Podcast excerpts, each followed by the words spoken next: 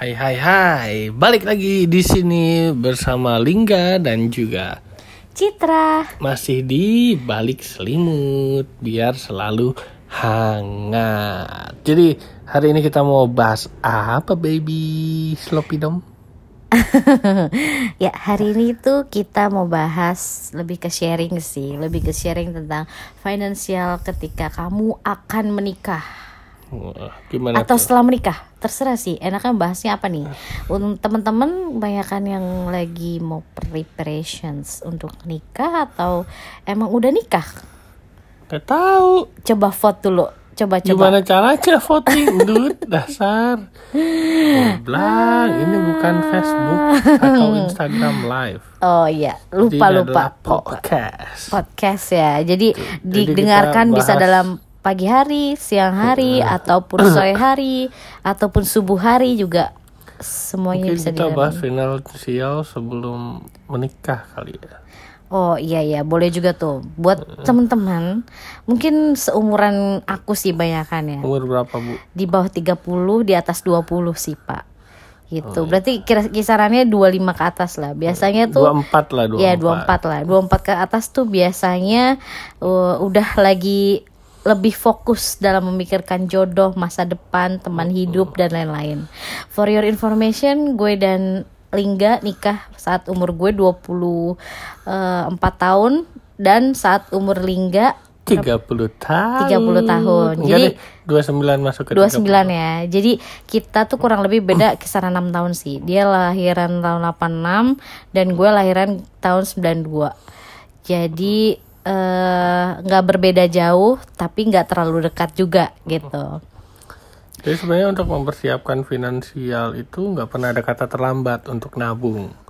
Tuh. Karena selama kamu masih punya uang, selama kamu masih punya pendapatan, di situ kamu bisa tetap menyisihkan sebagian untuk diprioritasin ke kantong-kantong yang menurut kamu itu penting dalam hidup. Misalkan satu, tabungan untuk kuliah S2 atau S1 gitu, yang mau lanjut kuliah. Betul sambil banget. Kerja dulu.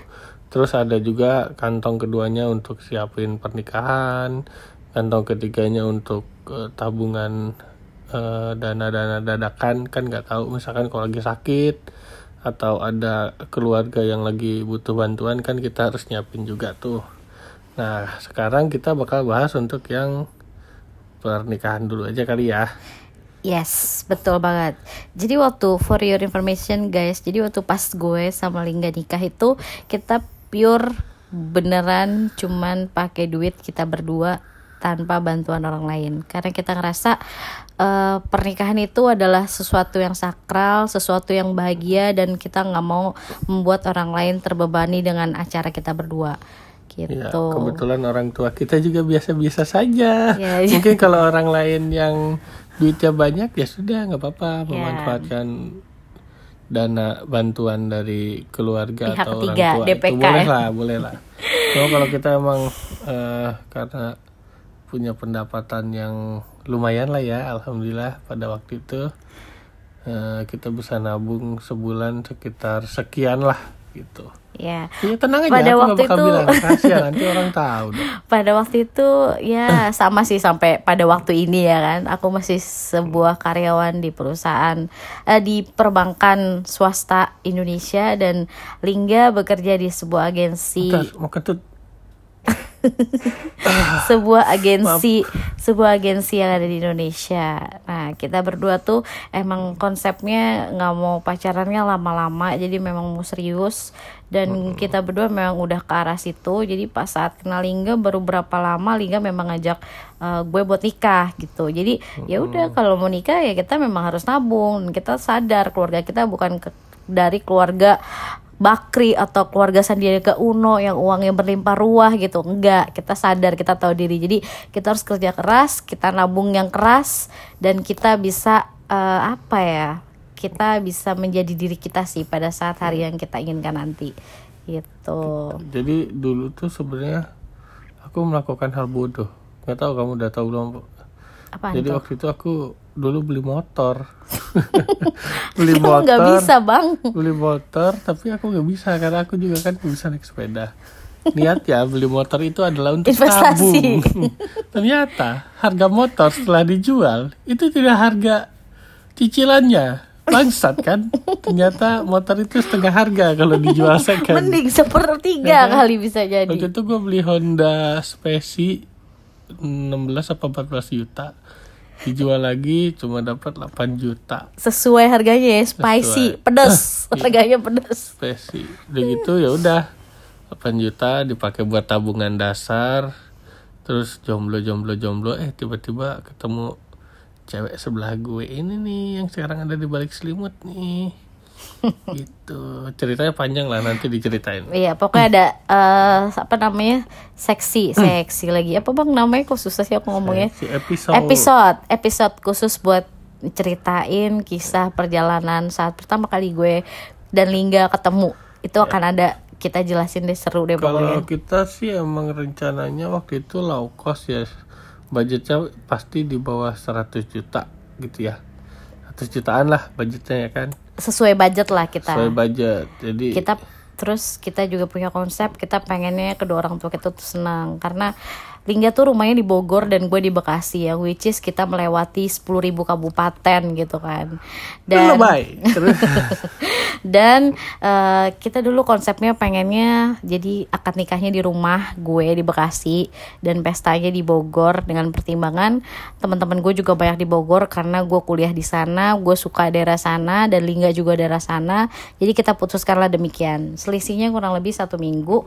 Jadi kayak misalnya Sabtu ini akad nikah di rumah gue, minggu depannya baru resepsi di gedung di suatu daerah di Bogor lah gitu intinya. Di mana tuh gedungnya? Di suatu daerah.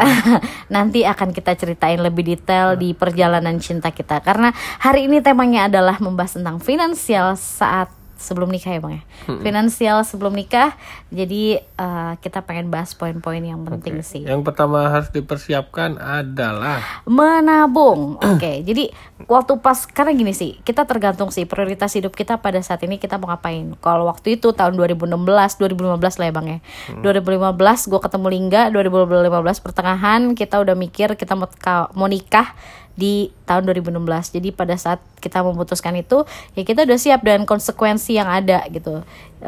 Kita nabung kayak hampir 50% gaji ya Bang ditabung, atau 60% ya. Hampir 50 sampai 60%. Kita udah berapa digit gitu ya. Iya, berapa? Pokoknya berapa persen lah, pokoknya lumayan besar lah, lebih dari 50%. Emang kita niatin deh tuh nabung, kita kurangin jalan, pokoknya prioritasnya ya memang buat nabung, buat lihat-lihat catering, bayar gedung. Sebenarnya sih kalau menurut kita ya kayak gitu lebih ke gengsi gak sih, atau lebih ke, bukan ke gengsi lah, bagi kita itu bukan gengsi mengadakan suatu acara itu, tapi kayak lebih pengen buat orang tua seneng aja gak sih Bang? Bener kan?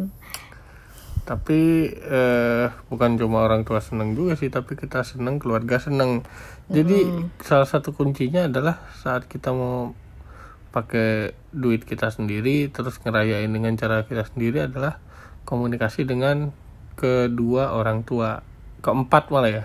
Keempat. Jadi ke calon mertua sama ke orang tua kita harus jelasin nih, kita punya dananya segini, kita rencananya kayak gini.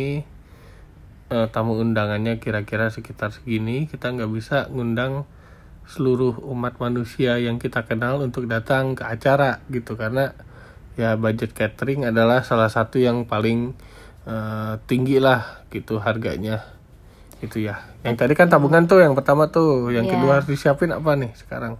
Tapi ini sih sebelum, kalau karena gini, karena konsep pernikahan gue tuh bener-bener gue sama Lingga yang rancang, jadi nggak ada orang lain yang terlibat, termasuk dalam orang tua di dalamnya. Jadi kita memang ngejelasin ke kedua orang tua kita kalau kita tuh mau usaha sendiri, mau pakai konsep acara kita sendiri, yang penting mama, papa, ayah, bunda terima beres, nggak usah pusing. Kita ngomong gitu ya Bang ya.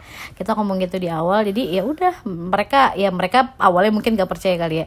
Ini bisa apa nih dua bocah nggak pernah ngadain hajatan bla bla bla, tapi sosok ngejalanin acara yang sakral gitu.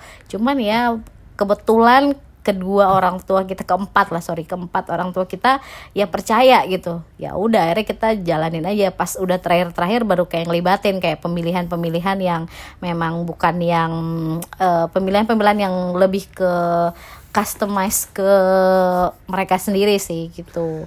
Cuman kayak untuk adat, nah beruntungnya adalah keluarga gue dan keluarga Lingga tuh adatnya banyak. Maksudnya Lingga Aceh, Sunda, sedangkan gue Jawa, Padang. Itu tuh bener culture budaya yang sangat berbeda keempatnya. Jadi kita putusin pada saat mau nikah, udahlah daripada kita mengagungkan satu adat yang lain dilupakan, kita nggak mau kayak gitu. Empat-empatnya adat diadain juga nggak mungkin, uangnya banyak. Kita tahu kalau pesta adat itu mahal, lumayan mahal. Akhirnya kita putusin ya udah dengan pernikahan simple, modern, nggak ikut adat sana sini, hanya ya udah yang penting acara itu acara kumpul, makan-makan, and everyone knows that we already married, gitu aja ya bang ya. Yang artinya apa tuh tadi? Nggak tahu. Kamu masih gitu jago ternyata ya. Gitu. Yang pertama kan tadi menabung tuh, yang kedua adalah mempersiapkan planning budget. Ya kan, sama planning vendor-vendoran tuh ya. Yang pertama lo biasanya harus kita siapin bikin list gedung ya, bang. Yang kedua lo harus siapin mau makeup artisnya siapa. Ketiga lo harus mempersiapkan cateringnya, dekorasi gimana, dekorasinya. Yang keempat dekorasi berarti tuh. Yang kelima tentukan berapa ratus orang yang akan diundang. Yang kelima adalah approval dari pasangan kamu dan juga approval dari kedua pasang orang tua. Kayaknya kamu kebalik deh urutannya, mestinya berapa banyak tamu yang diundang tuh lebih kayak setelah gedung. Itu nomor pertama. Kenapa? Karena itu mempengaruhi kamu pakai gedung mana, mau pesen jumlah catering berapa sih, dan ya, itu sangat krusial. Karena jadi, ini kan urutannya berdasarkan yang kelebat lewat, bukan kronologis. Iya, jadi tamu undangan tuh faktor penting menurut aku. Ya, coba diulang gitu. Kalau gitu. Jadi kalau menurut dari versi aku itu yang pertama kamu mau di mana, ya kan? Karena di mana itu menentukan berapa banyak jumlah undangan yang akan kamu sebar dan berapa banyak tamu yang akan didatangkan, ya kan? Karena kan kita lihat kayak aku domisili Bekasi, Jakarta, sedangkan Lingga domisili Bogor. Berarti kan kita bisa timbang-timbang yang bakal cenderung datang itu tamu yang daerah mana yang lebih banyak gitu. Jadi aku lebih prefer nomor urut 1 adalah kamu mau acaranya ada di mana sih. Terus yang kedua berapa banyak sih tamu yang kira-kira akan datang. Kalau udah tahu itu aku pasti akan nentuin berapa gedung mana yang kira-kira pas dari sisi jumlah tamu dan dari sisi baru anjing budget. Kucing apa anjing? Dari sisi budget. Keempat adalah aku nentuin catering. Nah, dari catering ini barulah yang kelima itu sih lebih kayak ke mempercantik ya, dekorasi, makeup artis, baju pengantin dan lain-lain. Tapi catering itu adalah hal yang paling penting dalam sejarah semua pernikahan. Betul. Ya, kenapa? Terutama kita kan pasti pernah tuh datang ke undangan, kita udah malang melintang lah di puluhan pernikahan. Orang kita datang, catering itu selalu jadi bahan omongan. Makanan yang bakal jadi omongan. Biasanya kalau datang nih ibu-ibu rumpi, makanan itunya sedikit ya, itu enak pasti aja, itu terlalu asin. Nggak gitu. Pernah tuh orang itu ngebahas, dekornya tuh gini ya, dekor nggak pernah. Musiknya bagus, jelek, nggak ada yang ngomong kayak gitu. Semuanya tuh yang dibahas, makanannya enak, makanannya kurang gerah atau enggak. Tapi mayoritas almost 100% memang semua orang ngomongin tentang makanan. You're gitu. Amazing, good, great. Gitu. Jadi kalian harus benar-benar perhatiin, jangan sampai tamu kalian overload dan makanan yang kalian sediain tuh nggak cukup. Itu sangat-sangat berbahaya karena kalian akan menjadi cibiran atau omongan tetangga-tetangga. Memang sih cuman sehari, 2 hari, 3 hari, habis itu juga lupa gitu. Asal pasang kuping tebal juga ya udahlah ya. Soalnya gitu. Kita pernah datang ke nikahan temen ya, waktu itu di gedung bla bla bla. Itu ya. Itu tamunya hampir 1.500-an pejabat gitu orang tuanya. Cuma pas kita datang kayak makanannya nggak, ya udah udah nggak cukup lah intinya. Cukup lah, jam 12 masih kosong gitu padahal. Udah kosong padahal acaranya sampai jam 1 jam 2-an ya. Ya bahkan air minum pun udah habis. Aduh, udah gitu sampai piring-piringnya juga berantakan dan cateringnya kayak kurang sigap gitu. Iya, jangan sampai kayak gitu. Menurut kami mendingan kalian undang tamu secukupnya, tapi tuh orang yang datang tuh berkesan lah gitu. Orang yang datang tuh ada kesan baik lah terhadap acara yang kalian datengin. Ya gitu. Itu dia makanya pentingnya untuk komunikasi dengan orang tua untuk ngasih tahu ya. Mereka juga kan punya teman-teman banyak gitu, pengen ngasih tahu ke universe-nya mereka kalau anaknya udah nikah. Sedangkan kita juga punya circle pertemanan yang pengen kita undang, tapi sebenarnya bisa disortir lagi sih orang-orang yang mau kita undang itu yang kayak gimana sih kriterianya. Betul. Sih ya kalian sendiri yang bisa tentuin sih. Terus gitu. Waktu pas kita ngomongin gedung dulu kali ya. Waktu pas pemilihan gedung, kalau gue sih mikirnya gedung itu yang pertama adalah gampang dicari. Gampang dicari dalam arti ada di Google Map atau Waze. Ada di Google Map atau Waze. Terus tempatnya strategis dari sisi tol, dari kereta, dari kendaraan umum. Gue sih carinya seperti itu. Terus yang kedua, tempat parkirnya luas. Jadi tamu lo tuh gak bakal pusing deh nyari datang terus bingungan parkir. Biasanya kan apa ya, first orang impression jauh-jauh ya benar. First impression itu adalah ketika lu pertama kali datang. Kalau lu pertama kali datang udah kesel, anjir parkir aja susah juga. Jadi bad feeling kan. Jadi kayak aduh males nih datang ke acara. Ya tapi kalau seapas-apasnya dapat gedung yang gak ada parkirannya, setidaknya cateringnya harus luar biasa enak. Iya, pokoknya harus ada plus minusnya lah. Dari sisi gedung sih kita ngeliatnya itu ya Bang. Kebetulan gedung gue lokasinya di Bogor cukup strategis. Di sebelah balai kota dan hotel. Bukan itu sih. Salah. Lebih kayak ke lu deket gedungnya itu lebih dekat ke tol lah, dan dekat ke stasiun. Jadi buat orang yang nggak punya kendaraan bisa dekat terminal, ya, dekat Istana Bogor. Ya pokoknya deket lah intinya daerah situ. Dekat tempat hiburan. Jadi banyak juga yang kemarin datang ke nikahan, piknik. Udahnya mereka piknik ke kebun raya atau sekalian kulineran karena Bogor kan kulinernya mantap tuh. Gitu. Wih, kayaknya nanti seru tuh kita bahas kuliner-kuliner yang kita suka. Oh boleh. Terus udah kayak gedung, kita biasanya yang pusing itu catering. Karena kalau catering itu terkait mulut manusia, terkait selera manusia. Setiap orang beda-beda. Menurut gue enak, menurut lu belum tentu enak. Menurut orang itu enak, menurut gue belum tentu enak. Jadi itu sih sebenarnya ya harus beberapa orang sih. Kalau biasanya gue kalau fast food selalu ngajak nyokap gue. Nyokap bokap buat sama-sama rasain nih enak menurut gue doang atau enak menurut semua gitu. Tapi kalau gue sih, kalau menurut gue enak ya udah, nggak usah ikut-ikutan pilihan hidup gue anjir. Terus ya udah, kalau fast food sih kita nggak terlalu banyak ya Bang ya. Kita sih kalau gue sih sortirnya gini. Kalau gue waktu pas makanan, karena catering itu budget yang luar biasa paling mahal. Jadi biasanya gue shortlist, udah gue pilih nih yang harganya sesuai range gue. Jadi kalau harganya memang kira-kira udah nggak masuk, maksudnya udah bukan di kriteria gue, ya gue nggak bakal datangin juga, buang-buang waktu buat gue gitu kan. Jadi ya kita cuman ada beberapa ya Bang ya, kayak 2 atau 3 doang lah yang kita coba. Terus kayak udah serak ya udahlah tentuin dia. Iya, kebetulan waktu itu juga ada satu vendor yang kita pernah coba di lamaran sepupu aku ya. Itu enak tuh cateringnya. Wah tapi itu ada drama juga tuh. Pokoknya aduh guys, pokoknya saat lu nanti nikah pasti banyak cerita-cerita seru. Cerita seru gue adalah pada saat catering. Jadi gini, di intermezzo aja lah ya. Jadi pada saat catering itu, jadi ibu ini tuh udah lumayan berumur sepuh lah. Umurnya mungkin udah 60 ke atas ya Bang ya.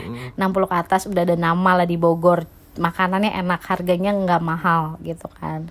Terus udah nih, kita udah bayar DP. Kita kalau salah tuh kayak 6 bulan sebelum 4 bulan lah sekitar gitu. 4 bulan sebelum kita udah bayar DP buat itu lost kontak kan. Iya terus lost kontak karena kita pikir ah udahlah lo catering yang lain dulu. Yang penting kita udah lock harga, kita udah lock menu, ya udah kita udah nggak pusingin kan. Nah, kita udah urusin embel-embel yang lain dulu.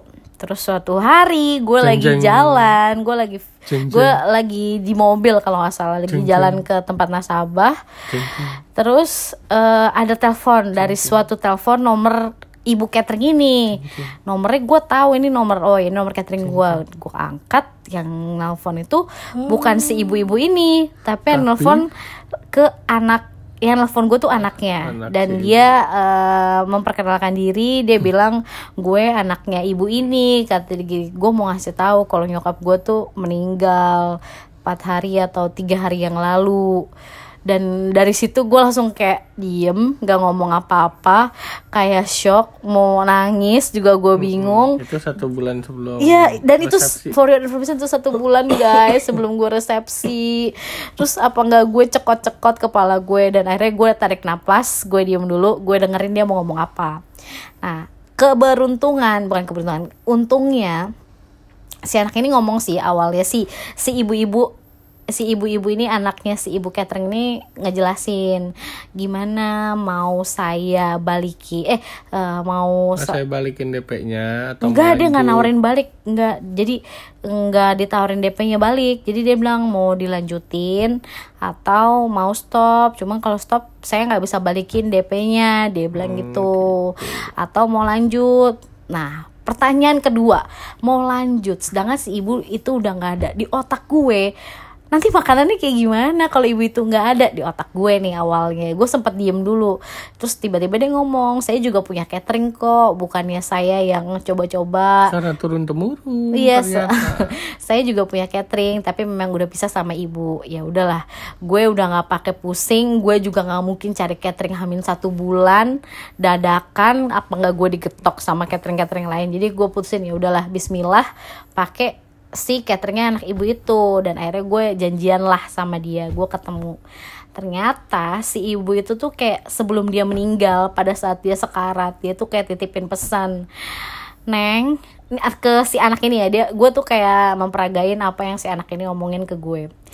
Jadi si anak ini bilang, saya tuh teringat sama Mbak karena sebelum mamah meninggal, yang mamah omongin keluar dari mulutnya itu kayak gini, Neng, mama teh ada utang acara sama Citra tanggal segini, nanti tolong kamu gantiin ya. Jadi tuh itu terngiang banget si anaknya itu. Jadi makanya dia sangat bertanggung jawab tentang pernikahan gue. Jadi gue terenyuh sih, gue terharu nih, orang juga baik banget. Jadi gue gak mikir macem-macem. Jadi ya udah, gue percayain sama dia. Jadi malah kayak saudara sampai sekarang masih sering kontakan gitu. Jadi itulah drama saat gue nikah terkait catering gitu. Cuman overall sih itu memuaskan. Pada saat hari H semua orang bilang makanannya enak, gak mengecewakan, sisa banyak, semua orang bisa makan gitu. Bahkan dekorasinya lebih mewah daripada dekor aslinya. Udah bayar dekor terpisah mahal, ternyata lebih bagus yang dari catering. Iya. Terus for your information, gue sekalian nggak pengen promosi sih. Gue cuman merasa gue bersyukur, gue pengen ngucapin terima kasih buat kalian yang ada di Bogor. Kalian boleh sih cobain, namanya Ines Catering, adanya di daerah Ciamas gitu ya bang ya. Kita sih pakai itu. Kontaknya bisa. Ya, kita sih betul, kita sih pakainya itu. Dan serius ini orangnya baiknya pakai hati gitu, baiknya benar-benar tulus, nggak niat apa-apa gitu. Jadi masaknya pakai hati ya, nggak pakai spatula. Iya, nggak pakai ampela, cuman hati pake doang, minyak. Untuk catering sih itu ya pokoknya. Oh ya guys, gue pengen ngasih tips untuk catering ya. Untuk catering tuh kalian undangannya misalnya kayak 400, kalian terus ngitung cateringnya tuh kurang lebih minimal 2 kali lipat dari 400 undangan. Kenapa? Karena kan orang kalau datang ke undangan gak mungkin sendiri dong, pasti dia sama istrinya, sama anaknya, nah lu sama pacar ya, bayaran. Pokoknya dia gak mungkin sendiri lah. Jadi lu harus hitung 2 kali lipatnya, itu minimal loh gitu. Kalau misalnya gubukan kita sih agak tambahin ya bang ya, karena kan biasanya kalau orang kondangan itu lebih fokusnya ke gubukan, ke makanan inti itu kayak lu ngambil. Sebenarnya kan dibilangnya 1 porsi, sebenarnya kan kalau orang kondangan ya, kalau kalian lihat kalau orang di kondangan itu ngambil makanan inti itu kayak yang nasi gitu tuh, makannya secimit-secimit, justru pada fokusnya ke gubukan. Jadi waktu gue sih mikirnya udahlah gubukannya aja banyakin gitu. Terus jangan takut kehabisan makanan kalau ngitungnya bener ya, bukan kayak yang tadi kita ceritain di awal tuh. Karena kayaknya yang teman kita datang itu dia 3 kali lipat undang dari cateringnya. Itu kayak makanannya cuma 500, undangannya 1.500 kan, itu. Yang harus kita tahu juga catering itu tidak mau mencuci piring. Iya, catering itu nggak mau ya guys cuci piring. Dia membawa peralatan makan sesuai order. Betul, lu bilang 1.000 ya mereka bawa piringnya 1.000, paling dibelebihin kayak 10%-nya doang gitu. Selebihnya jangan berharap jangan berharap lu akan disediain, karena mereka tuh bener-bener ngitung piring, bukan ngitung makanan. Jadi kalau lu makanannya sisa, piringnya nggak ada, ya udah mau gimana, karena mereka nggak mau cuci piring intinya. Sama jangan takut untuk undang orang, karena nggak mungkin 100% undangan datang. Ya, the paling best 60-70% ya, the best tuh 70% lah tamu kalian datang gitu. Terus lanjut ya, kayak catering sih udahlah, itulah cukup ya. Saran gue gubukan lebih dibanyakin sih. Jadi kalau orang udah banyak makan gubukan, makan nasinya juga nggak terlalu banyak ya bang ya. Oh iya, kalau gue sebenarnya punya Excel sheet untuk hitung-hitungan budget, mungkin nanti bisa ke Twitter aja atau Instagram Pandai Kata. Nanti gue kasih link untuk downloadnya atau gue emailin ke kalian. Itu udah banyak sih kemarin tuh yang download si itunya hampir 1,000-an lebih lah nyom itu. Oh bagus dong. Iya, yang aku jadi bikin thread di Twitter kan rame. Berarti kamu sudah bermanfaat bagi calon-calon pengantin di Indonesia. Yang retweet 1,000-an tapi yang like 5,000. Banyak yang diam-diam ingin menikah rupanya. Nah, terus lanjut ya, kan tadi poin kita udah bahas gedung, terus bahas catering, yang ketiga kita bahas apa? Undangan. Kalau undangan nih gue mau bahas nih tips menurut gue. Jadi zaman now gitu loh, zaman sekarang udah ada digital, udah ada media sosial, udah ada YouTube, udah ada WhatsApp, Instagram, Twitter, aduh udah banyak deh. Itu menurut gue sangat membantu dan sangat mengefisiensikan cost untuk undangan. Karena undangan tuh ada harganya. Pertama, lu cetak undangan. Kedua, lu ada biaya lagi buat ngirimnya. Dan gak mungkin kalau tamu lu ada 500 orang, lu kirim semua undangan, itu gak mungkin. Maksudnya lu kirim datangnya satu-satu tuh gak mungkin. Abis waktu lu. Karena menurut gue, pada saat lu persiapan mau nikah, Sabtu Minggu lu tuh pasti akan habis untuk ngurusin nikahan. Gak mungkin Sabtu Minggu lu habis buat bagi-bagi undangan. Itu hal yang tidak mungkin. Jadi, gue sama Lingga bikin undangan tuh bener-bener sedikit banget. Dan itu cuman buat kasih ke orang tua, bahkan ke tamu kita 300 ya? Kayaknya jelas gitu. Bahkan itu undangannya cuman buat teman-teman nyokap bokap kita. Kita tuh kalau ke teman lebih kayak 600 ya. Ya. Kita kalau undangan digital invitation lebih kayak ke buat teman-teman kita sih. Ya, jangan lupa gitu. Untuk mendapatkan soft copy dari desain undangan pernikahan kamu, karena itu sangat bermanfaat saat kita bergabung di grup-grup WhatsApp keluarga. Dan undangan ini juga gue ada tips sih. Maksud gue undangan itu kan bukan sesuatu hal, maksudnya gini, undangan fisik ya, kita ngomongin undangan fisik. Undangan fisik itu bukan sesuatu hal yang kalau orang terima itu bisa bermanfaat lagi. Undangan yang diterima itu pasti udah gak kepake dan akan dibuang. Jadi menurut gue undangan tuh gak usah terlalu mahal-mahal, buang-buang budget, cuman bikin orang pertama kali buat wah doang, buat apa, orang habis itu udah lupa. Jadi menurut gue undangan ya semurah mungkin, tapi ya gak yang terlalu norak-norak banget gitu loh. Tetap keren tapi minimalis lah. Kalau gue ngakalin dari sisi bahan dan dari sisi tinta. Biasanya tuh kalau undangan, tinta yang kayak warnanya the goldnya, silvernya itu yang bikin lo mahal sih. Bahan kertas juga ngaruh banget. Ada additional gitu. Cost. Ada additional cost. Cetak satu lembarnya berapa ya? Sekitar 4,000 ya. 4,000-an ya. Ya sekitar segitulah.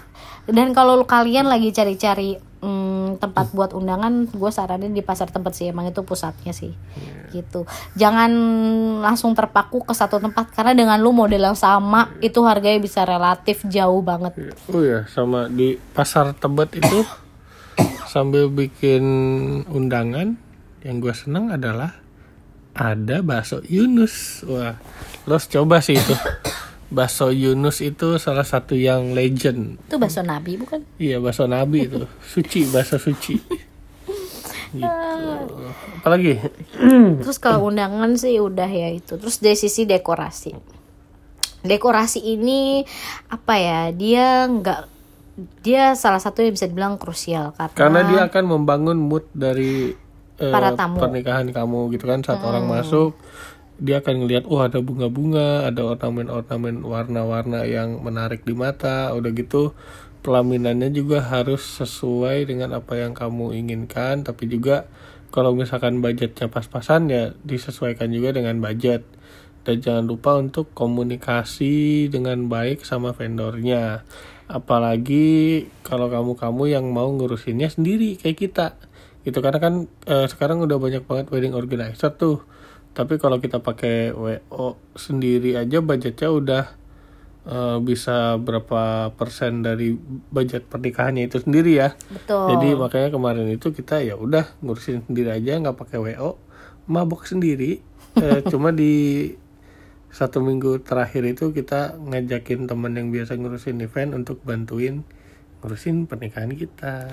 Ya pokoknya intinya gini sih, waktu pas pernikahan gue dan Lingga kita tuh acara sebelum hari H, dalam arti catering, dekorasi, makeup artist dan lain-lainnya itu gue nyari sendiri. Gue dan Lingga nyari sendiri, gue nggak pakai WO, bener-bener karena gue ngerasa gini, kalau gue pakai WO itu pinter. WO itu mereka udah punya paket yang istilahnya lu udah ada rekanan mereka semua lah.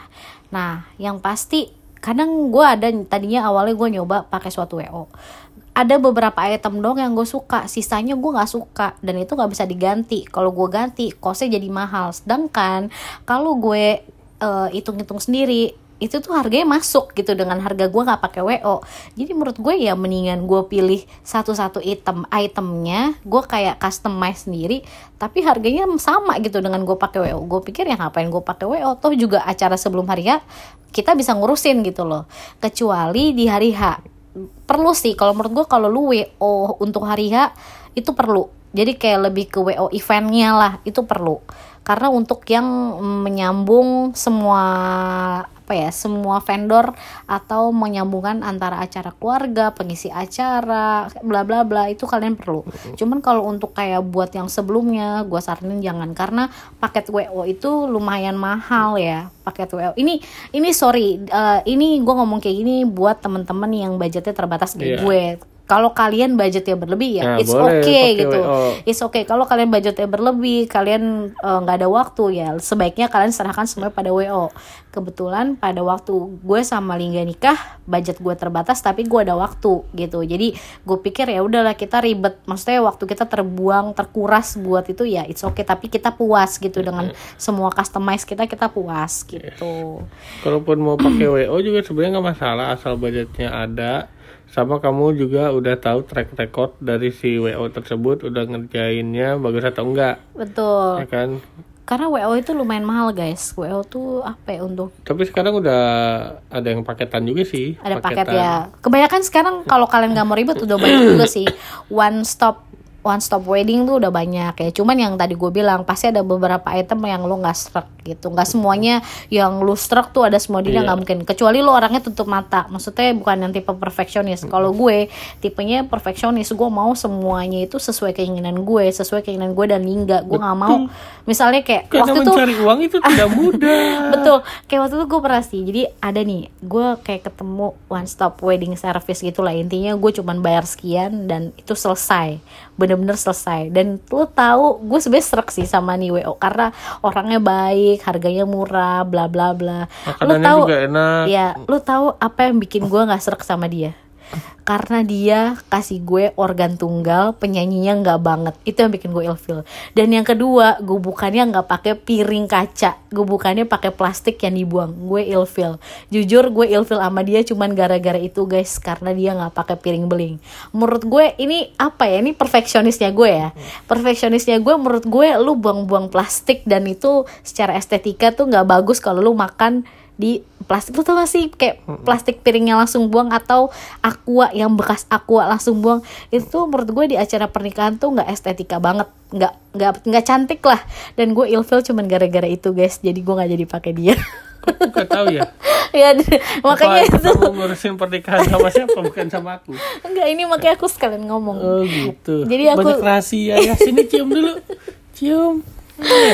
Jadi gue tuh ilfeel gara-gara itu. Padahal secara semuanya gue suka. Karena dia kerja sama MUA-nya bagus, iya. Makanannya enak, dekornya bagus, harganya nggak mahal. Tapi gue ilfil guys, emang gara-gara ilfil itu nggak bisa dilawan tuh. Iya. Kayak si kakak kamu tau gak? Dulu tuh dia pernah PDKT sama cewek cantik banget. Tapi pas diajak jalan cewek pakai sendal jepit. Dia ilfil. Makanya ilfil tuh nggak bisa dihilangin deh. Lo bisa ilfil dengan hal apapun, dari hal sekecil apapun. Karena tidak ada yang sempurna kecuali yang maha kuasa dan juga Andra and the Backbone. Jadilah kita sibuk sendiri ya bang, ngurus-ngurus. Tapi gue suka gitu. Pokoknya kalian sih harus nikmatin sih prosesnya. Prosesnya tuh emang enak gitu. Setiap minggu lo ngurusin nikahan. Cuman pada saat acara itu, hari H itu datang dan lo puas dengan semua yang ada, itu adalah sesuatu kelegaan tersendiri. Ya gak sih bang? Betul. Terus apa lagi? Oh, dekorasi. Gue mau bahas tentang dekorasi gue. Ini dekorasi gue gak terlalu recommended sih. Tapi ya at the end ya lumayan lah. Cuman cukup lumayan ya, bukan bagus ya. Jadi dekorasi gue nih kayaknya dia memang, gue dapet harga memang paling murah. Karena gue pikir dekorasi itu sesuatu yang cuman buat estetika. Bukan cuma sih, sesuatu yang estetika gak penting-penting banget, tapi penting gitu. Ya kan, jadi gue penting gitu. Nah, wah, semua orang ngasih harga gue tuh 2 kali lipat dari harga si vendor dekorasi yang kasih. Dia harganya paling murah. Pas gue lihat hasil-hasilnya juga bagus. Gue pikir ya udahlah, bismillah gue pakai dia. Gue nggak tahu, gue nggak pernah denger nama ini sebelumnya. Gue cari-cari di Instagram. Nah, gue pakai dia. Ini orang emang agak-agak. Jadi kalau misalkan kita nggak hubungin, dia nggak bakal hubungin kita duluan. Jadi intinya tuh nggak ada komunikasi antara gue dan dia. Gue cuma bilang konsep gue gini, gini, gini. Udah, that's it. Ternyata pada hari H, ini orang ternyata kocak. Jadi dia tuh nggak ngerjain ordernya sendiri. Jadi lu order lu, dia kasih lagi ke vendor lain. Jadi mungkin gue juga nggak tahu. Gue seuzonnya gue nih, karena tuh orang juga nggak komunikasi sama gue.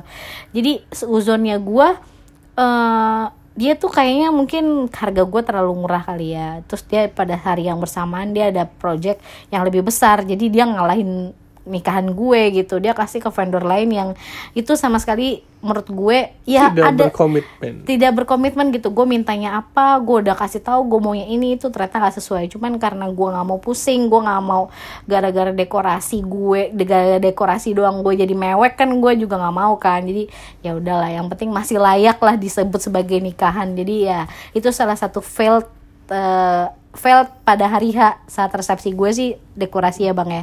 Tapi ya so far good lah. Buat yang nggak tahu sih bagus lah. Buat yang nggak tahu bagus, cuman kalau karena dari versi kita sendiri ya memang kurang karena tidak sesuai ekspektasi. Ya kita pengennya ini kok diganti gitu tanpa ada konfirmasi ke kita gitu. Pas kita klarifikasi di hari H tuh orangnya juga nggak ada, nggak muncul. Jadi ya udahlah, daripada gue kemeng gitu kan. Pakai bunga hidup juga ya. bunga matinya sih bunga mati. Gitu. Terus salah satu tips juga nih, tips kalau kalian mau murah itu kalian jangan berharap semuanya bunga asli. Biasanya tuh bunga asli itu tuh mahal. Jadi kalau kalian memang budgetnya terbatas ya pintar-pintar lah di mix. Ya di mix lah, harus banyakan bunga palsunya. Jadi karena konsep waktu itu sih konsep kita green and white. Jadi memang bunganya cuma pakai warna putih dan warna hijau doang gitu. Gitu deh.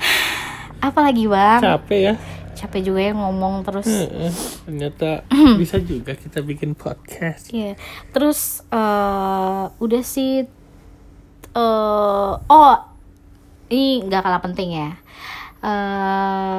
MUA terus baju pengantin, pokoknya yang berkaitan dengan attire. Bener gak sih gue ngomongnya bang? Gak tau. Pokoknya terkait dengan dress code lah. Bahasa kamu bagus, abisnya aku jadi minder.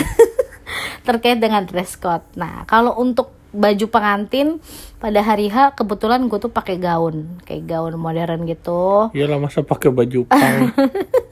Gue pakai gaun modern dan gue nggak bikin sih, gue lebih ke sewa. Karena menurut gue gaun gitu lu nggak akan pakai lagi kan, lu nggak mungkin nikah 2 kali kan. Jadi mungkin sih buat orang lain. Iya, jadi menurut gue itu hal yang mubazir kalau lu harus membuat gaun yang mewah-mewah padahal lu nikah cuma sekali. Kalau kecuali niat lu di awal lu pengen nikah berkali-kali, ya udah monggo gitu. Yang penting ya udah monggo gitu. Cuman kalau di gue, niat gue nikah cuma sekali, jadi ngapain gue beli, ini gue sewa gitu.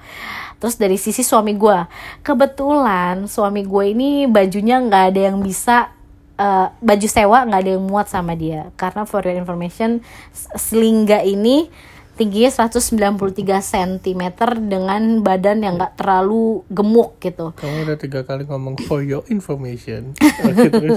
Sebentar lagi yang keempat, iya. Ya Bang. FYI biar gak capek. FYI, oke. IDK gitu-gitu, iya. Ya.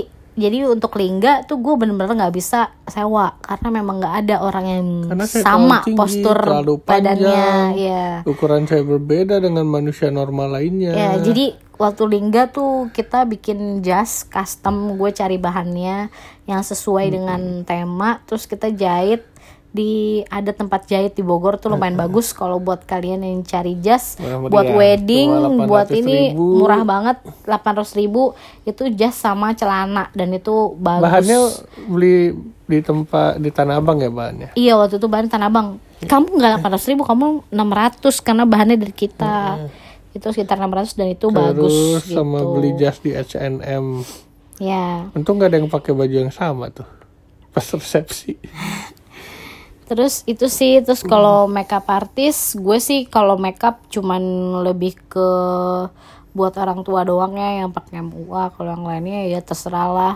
Itu jadi gue coba buat nyokap sama nyokap. Kamunya enggak? Aku juga gitu, pakai paket murah meriah lah pokoknya. Tapi sekarang MUA-nya udah hits banget di Bogor. Waktu gue sih nggak murah banget. Iya udah banyak lah pokoknya. Kalau kalian tahu gue pakai IKEA makeover dan tetehnya baik banget. Gue dikasih diskon. Bukan murah IKEA banget. Furniture ya. Murah banget pokoknya deh. Pokoknya thank you banget buat Teh Ike. Terus untuk baju penerima tamu.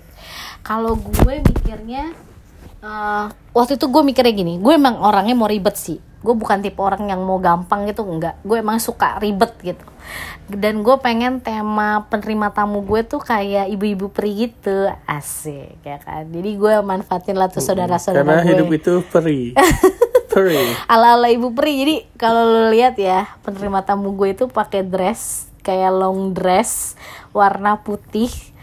Tapi terus pakai bunga-bunga gitu, pakai bunga-bunga di kepala. Nah, gue pikir lu kalau gue sewa itu 300.000 kebaya. Harga kebaya tuh gue sewa 300.000, habis itu dibalikin sedangkan B aja kebayanya, ya kan. Nah, sedangkan kalau misalnya gue cuma beli 150.000 dan itu bisa jadi hak milik mereka. Ya udahlah, ya gue pilih beli dong. Selisihnya 100%. Ya gue pilih beli dan sesuai konsep gue. Jadi penerima tamu gue tuh lucu-lucu gitu kayak ibu peri gitu. Jadi gue suka banget deh waktu itu. Gue cari bajunya juga gue gak yang jahit sih. Bajunya gue bener-bener yang all size, yang udah jadi, yang kira-kira fit di badan penerima tamu gue gitu. Cute. Terus apa lagi ya Bang? Oh, wedding car. Untuk wedding car gue sih nggak terlalu yang gimana-gimana. Gue cuma pakai mobil klasik punya kakak gue, Volvo tipe berapa lah, i300 ya, pokoknya Volvo jadul. Gue terus dihias pakai bunganya pun gue nggak yang kayak sewa wedding car gitu enggak. Gue datang ke sebuah toko karangan bunga, gue minta dia hiasin buat mobil gue. Udah cuman abis kayaknya nggak nyampe 50.000 deh. Ya Bang ya, handbagnya juga 100.000. Ya 100 lah sama handbagnya kayaknya waktu itu buat pegangan gue. Yang penting asal ala-ala kayak pengantin aja gitu. Gue gak ada yang terlalu pengen kayak gini kayak gitu, enggak sih. Karena menurut gue ya itu hanya untuk mempercantik doang. Dan gak kalah penting, gue mau ngomongin tentang WO. Jadi gue dan Lingga itu gue gak pakai WO, tapi gue meminta tolong kepada sahabat-sahabat terbaiknya Lingga buat memanage acara kita di hari H. Memang kebetulan teman kita ini memang udah biasa kerja di IO. Jadi dia udah ngerti tapi nih. Tapi ada juga yang dadakan. Ya terima kasih untuk Atta Fanggar, Andre, thank you so much. Pokoknya buat semua orang yang ngebantuin acara kita sih thank you banget. Mereka itu luar biasa. Jadi mereka itu udah jadi kayak WO gue. Mereka yang ngurusin saat gue datang, saat foto, saat naik turun panggung. Mereka semua yang bantuin sih. Jadi gue thank you banget kalau nggak ada kalian mungkin acara gue nggak berjalan dengan lancar pada waktu itu gitu.